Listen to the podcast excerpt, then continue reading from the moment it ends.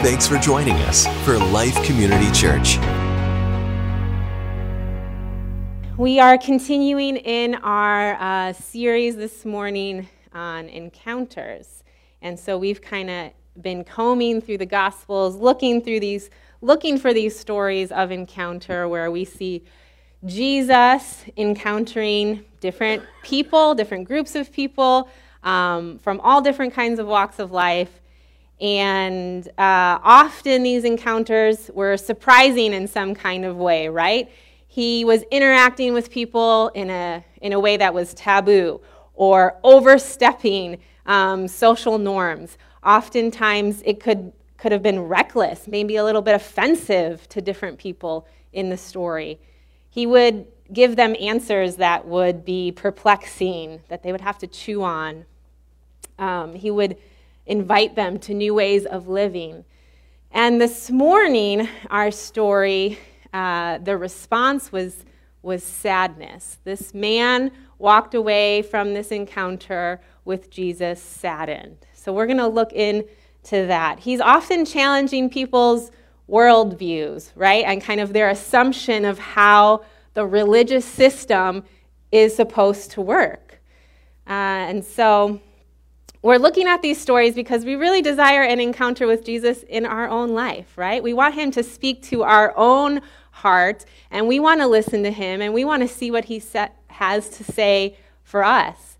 Uh, but, also, but often we also have to have that, that position of um, being receptive and being seeking and being open to what he, what he says. Because when he speaks, it's often um, out of love to, to change us or reorient our hearts towards Him and towards His kingdom purposes.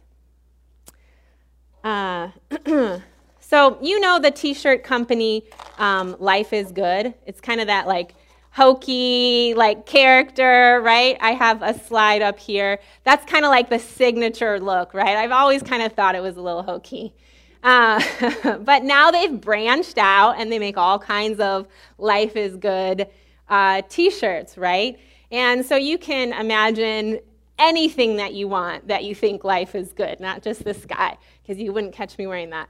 Um, but here's some different examples. Uh, maybe at this, maybe by now it's like a throwback T-shirt and cool, but there's there's different examples. Like uh, there's an RV, right? Some guys like towing an RV.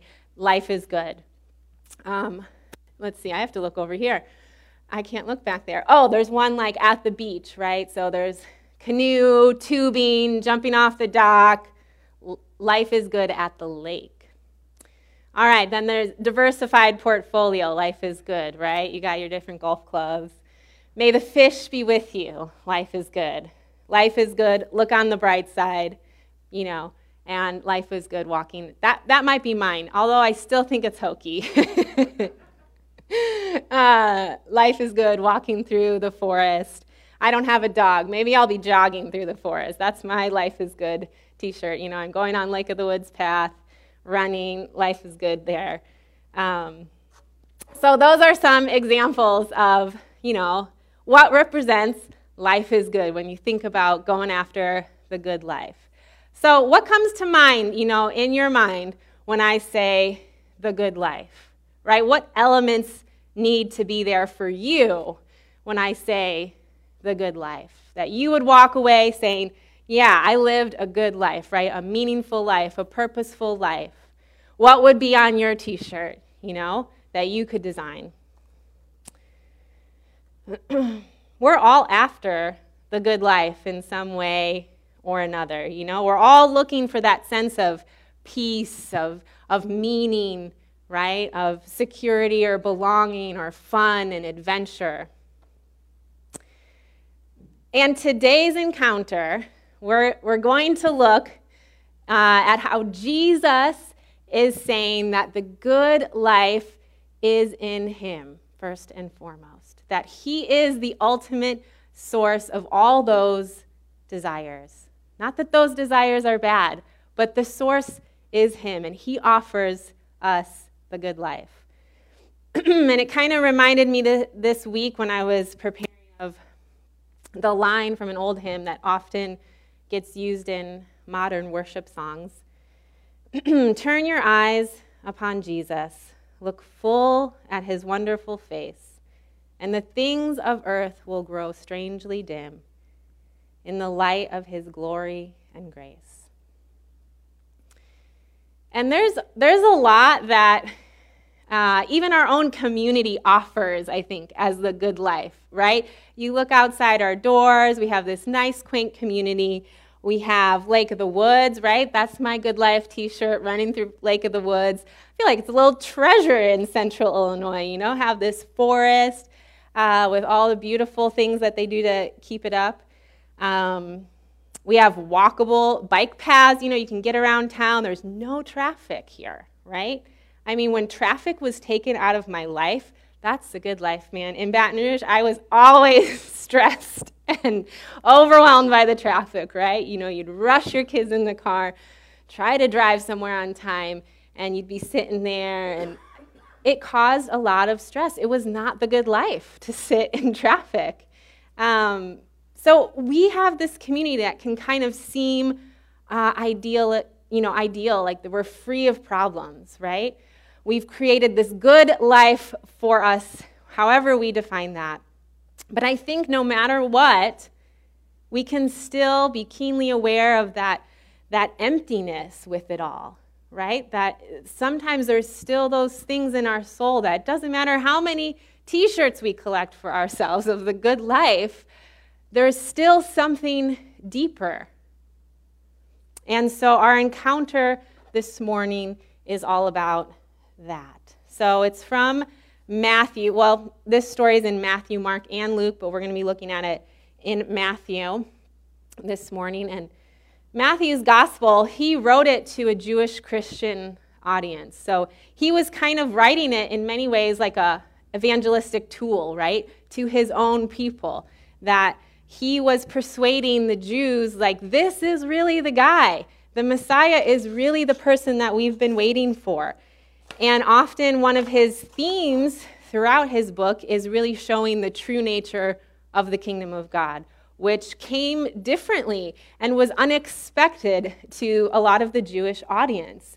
Um, the, you know, the idea of God's rule and reign was not new to them. That's what they were waiting for. But the way that it came was surprising and often unrecognizable on, unless they were open to it. And so Ma- Matthew, he really writes about how God's rule and reign, invaded the human experience and then what it meant to live as a citizen of this new kingdom. So we're going to start here in Matthew 19, 16 uh, is where the story starts. And um, in this, in, in Matthew's account, it's titled The Rich Man. Now, uh, Luke adds the word ruler. And so basically, what we come away with is that he is a rich young ruler. Sometimes you know that title um, from this story. But he is a wealthy, religious, up and coming uh, leader, right? So he's, he's young, he's wealthy, but he's, he's religious, he's a leader. He's almost like a a younger version maybe of Nicodemus that we talked about from the week before. You know, he's not quite the old sage that Nicodemus was, but he's up and coming. He's well respected, um, well off, and a moral, faithful Jew. So, the rich man. Someone came to Jesus with this question Teacher, what good deed must I do to have eternal life? Why ask me about what is good? Jesus replied. There is only one who is good. But to answer your question, if you want to receive eternal life, keep the commandments. Which ones? the man asked. And Jesus replied, You must not murder. You must not commit adultery. You must not steal. You must not testify falsely. Honor your father and mother. Love your neighbor as yourself. I've obeyed all these commands, the young man replied. What else must I do? Jesus told him, If you want to be perfect, go and sell your possessions and give the money to the poor, and you will have treasure in heaven. Then come follow me. But when the young man heard this, he went away sad, for he had many possessions. So this man, he approaches Jesus with a very a very thoughtful question, right? He wants to know how he can receive eternal life. But the emphasis of his question is what can I do? Right? It's based on this self effort. Um, what good deed must I do to have eternal life? And it, he's, he's focusing on himself rather than what Jesus can actually do for him. And so, you know, like Nicodemus, he, he ha- he's coming to Jesus with some kind of anticipation that this man is the Messiah and who he says he is, with some kind of curiosity to know more, right? And he wants to be a part of, of Jesus' coming kingdom. He knows um, that it's coming. If the Messiah is coming, the kingdom of God is coming. And eternal life for the Jewish audience is synonymous with entering the kingdom of God. They didn't take it as uh, where, were, where were they going after they died? Like, were they going to heaven? Um, eternal life was synonymous with, with entering the kingdom of God, which meant God's rule and reign, his perfect rule and reign, coming to the earth to transform everything, right? To bring the whole of creation into this new state of being, this new life where evil and decay and sin, death itself, all was going to be eliminated and done away with. So he wants to be a part of that kingdom. He wants to ensure his entrance into the, the kingdom of God happening, not just where he's going uh, at the end of his life. Um, so he's really asking, you know, how he can gain this new life. He wants to be a part of it.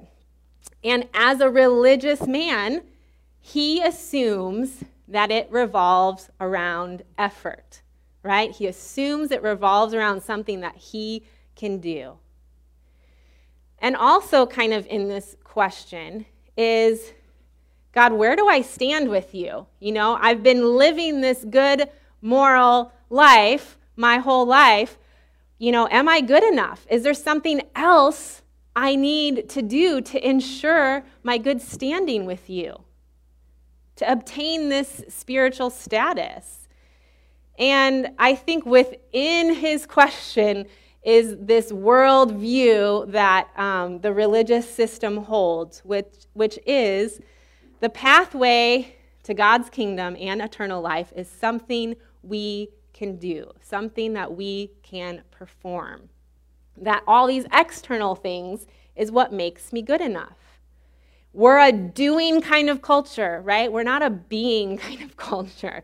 I think COVID taught us a lot of, a lot of that and, and shine that light. We have a hard time being and becoming more than, than doing and performing. And so Jesus kind of interestedly, you know, interestingly answers his question by saying, You know, why do you ask me about what is good? Well, he wasn't really asking about what is good, right? Why? But goodness, he's saying, is found in a person. There is only one who is good.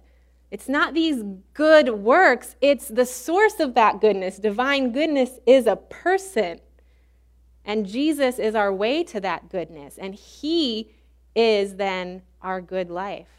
And only in understanding where this goodness comes from can we enter into that new life rather than doing things to earn this status of being morally good.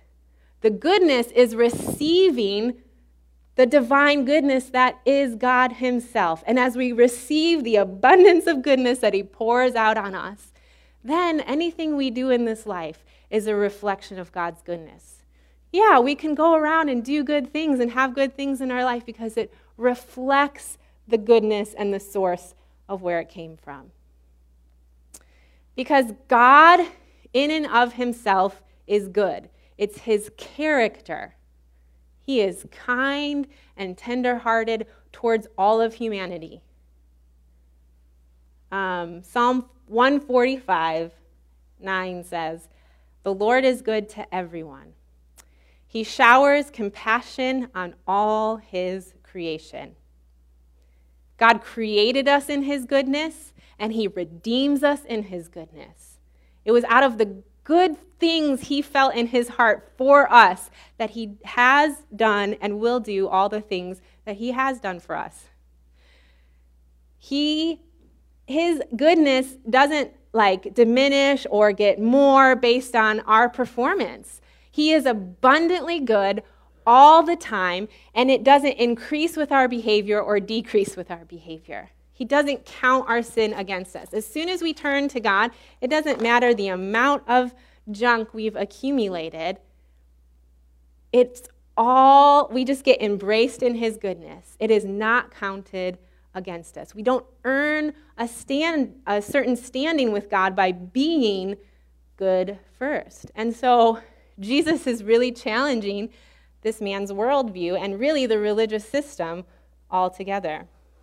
But he kind of plays along with him and he starts listing some of the commandments. Okay, if you really if you do want to do this, obey God. And here's the commandments that you already know that you're already following. And he, and he kind of knows that, right? So he goes on and, and lists some of the Ten Commandments. And actually, one of the greatest commandments, loving your neighbor as yourself. And it's kind of a redundant answer because, as a devout, faithful, Jewish, moral man, he knows that he's living up to these things. And sure enough, the, the rich young ruler, he says, I've obeyed all these commands. What else must I do? Um, so he he's followed God in every way that he he knows how. And I mean, this is a this is a good dude. You know, this is the kind of man, the rich young ruler is the kind of man you might want your daughters to date, right? He's an upstanding man in the community. He is honored and has a good name for himself. So if he is following these commandments that Jesus lists, let's just kind of imagine what that would mean. So he says, Don't murder. You shall not murder. He lists that command. So if this man is keeping that command, it means that he's a kind man. He is not violent, right? He's not getting in bar fights or road rage with other people's camels. He is a good man and very gentle, okay? The next one, you shall not commit adultery. This means if he's keeping this commandment, he is sexually pure in his mind, in his heart, in his body. He's not hooking up with other Jewish women randomly, right? He's not watching porn. He's not longing for any other woman except his wife. He's morally pure. You shall not steal, was the next one. So this means, you know, like he has integrity in his business deals. He's paying his workers fairly. He doesn't cheat on his taxes, right? He he tips generously at the at the local restaurant, right? He is uh, he's not cheating people and stealing. You shall not bear false witness. So he's truthful. He doesn't go around lying or gossiping or talking behind people's backs. In our day and age, he wouldn't have a Facebook account or an Instagram. He just wouldn't have it because it's just too much, too much untruthfulness. He is sticking uh, to what is true. He doesn't spin the truth for personal gain. He is uh, keeping this command. The next one Jesus mentions honor your father and mother. He's obedient to his parents. He honors them. Maybe he throws them birthday parties and buys them gifts on, on Mother's Day and Father's Day. He, he is honoring them and their life. And loving your neighbor as yourself. This means like he's taking care of his property and his neighbor's property. He's looking out for those around him in his community. You know, for us, it's like He's helping, uh, he's raking his own leaves, and he's raking his neighbor's leaves. He's doing good deeds in his community. He is an upstanding, um, moral man. But he still feels like he lacks something. What else must I do? Is his question. It's his follow up question. And Jesus says, If you want to be perfect, go and sell your possessions, give the money to the poor, and you will have treasure in heaven. Then come follow me. And he couldn't bear what Jesus says. And he walks away grieved because he had many possessions. and then going on in the story, verse 23, it says Then Jesus said to his disciples, I tell you the truth, it is very hard for a rich person to enter the kingdom of heaven. I'll say it again it is easier for a camel to go through the eye of a needle than for a rich person to enter the kingdom of God. The disciples were astounded. Then who in the world can be saved? They asked. Jesus looked at them intently and said, Humanly speaking, it is impossible. But with God, everything is possible. The rich young ruler and the disciples are quite puzzled by Jesus' response. Who can be saved if this guy can't even be saved? He's the one that has God's favor. You know, if you if you had a lot of money, that was because God was blessing you and you had God's favor in Jewish society. So he is keeping all the laws, he is following all the rules, and he has God's favor because he is wealthy. So if this guy can't be saved, Jesus, what in the world? Who can be saved? This seems impossible. And he says, Yeah, with man it is impossible.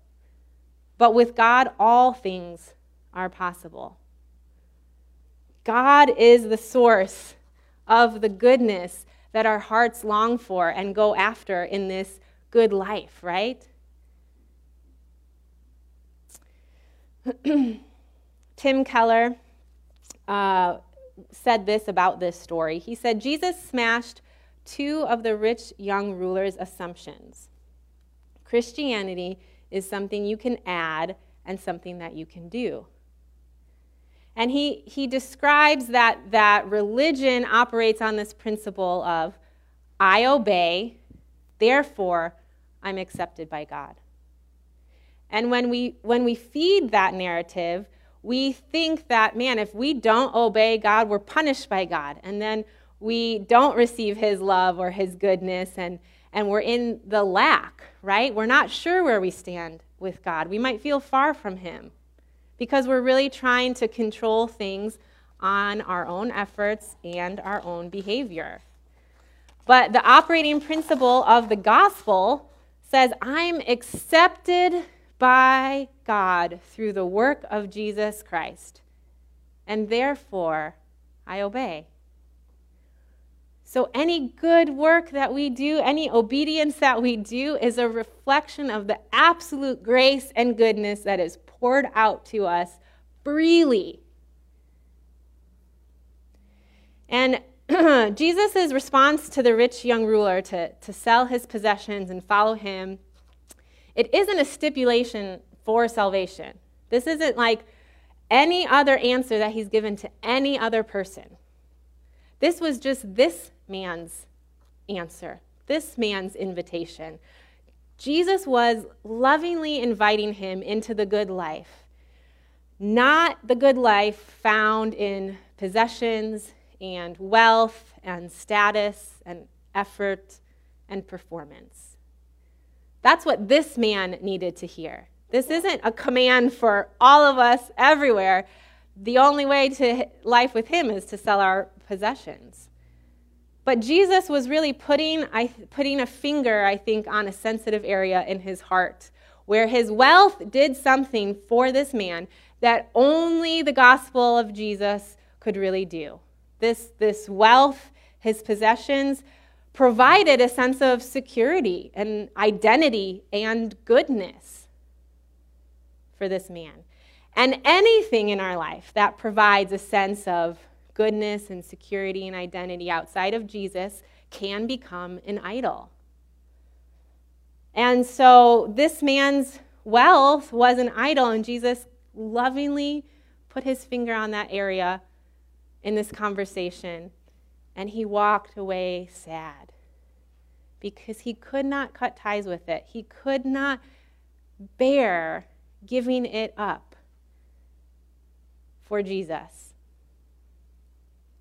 The gospel says that there's really greater treasure that your heart desires in life lived with God. Are you willing to trade it for the treasure that Jesus has for you?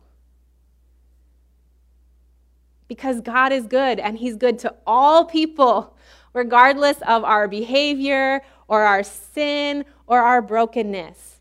And He says, Come and feast on my goodness. That those that enter the kingdom of God are going to know a treasure that the world is never going to understand. That there's an uh, abundance of goodness available in God when you trust in Him. There's an ancient uh, tale from India, and it goes like this um, Four royal brothers decided each to master a special ability. Time went by, and the brothers met to reveal what they had learned. I have mastered a science, said the first, by which I can take but a bone of some creature and create the flesh that goes with it. I, the second, one said, know how to grow that creature's skin and hair, if there is flesh on the bones. The third said, I am able to create its limbs if I have flesh, the skin, and the hair. And I, concluded the fourth, know how to give life to that creature if its form is complete.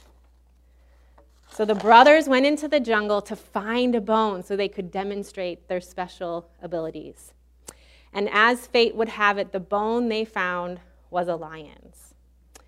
One added flesh to the bone, the second grew hide and hair, and the third completed it with matching limbs, and the fourth gave the lion life. And shaking its mane, the ferocious beast arose and jumped on its creators. And he killed them all and vanished contently into the jungle.